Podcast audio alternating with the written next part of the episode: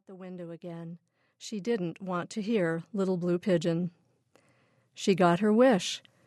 Before Pidge could begin, there was a flash of lightning, followed by a loud clap of thunder. We'd better put these windows down, Mr. Earhart said. Stand out in the aisle, girls.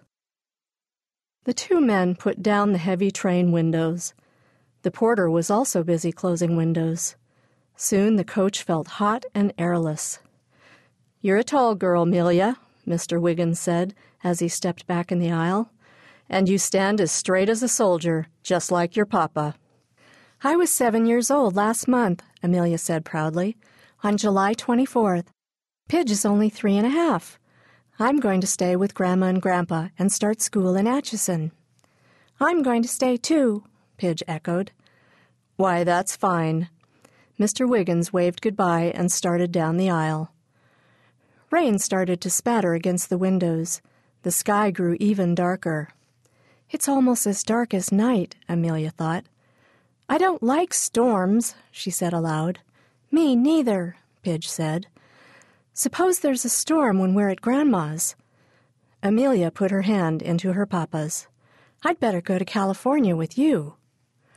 But school will begin before we come back, Mamma said, and you won't want to miss that. Think what a big girl you are, starting school. I don't care. I want to go with you. I'll miss you and Papa too much. Why, Melia, you'll have such fun at Grandma's, said Papa. You and Pidge would get tired traveling. It's a long trip. I have to go on business, and I want Mama to see California. I want to see California, too, Pidge said. You and Melia can both see California when you're older, Papa said. I'd rather see it now, Amelia said. I don't want to stay in Atchison. Grandma's house is big and cool in summer, Mamma reminded her. And remember how you like to play in the old barn, Papa added. Another bright flash of lightning lit up the dark sky. There was another deep roar of thunder, and rain poured against the windows. The train seemed to sway on the track.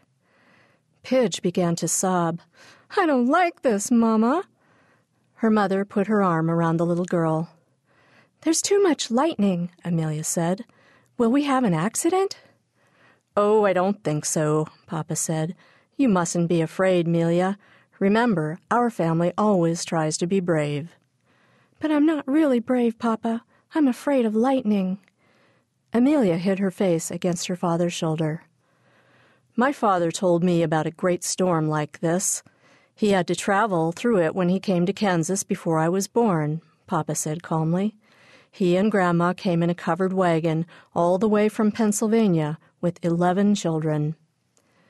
Amelia had never heard this story. I'll bet they were scared.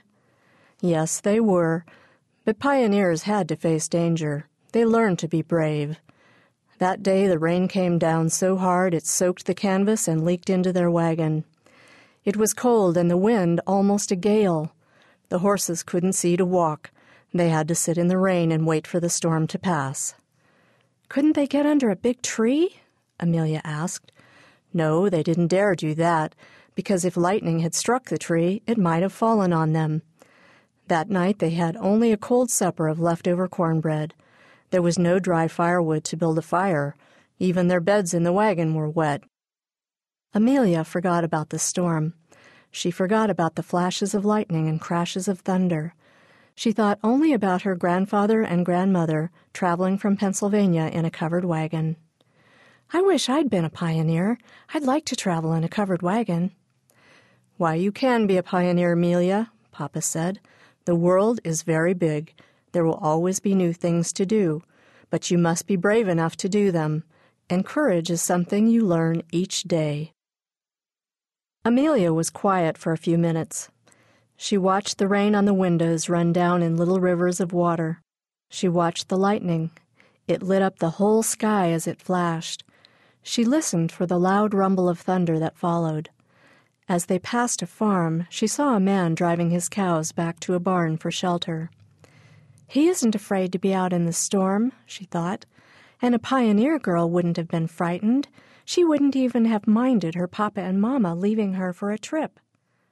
Aloud, she said, I don't think I'll be so afraid of lightning again.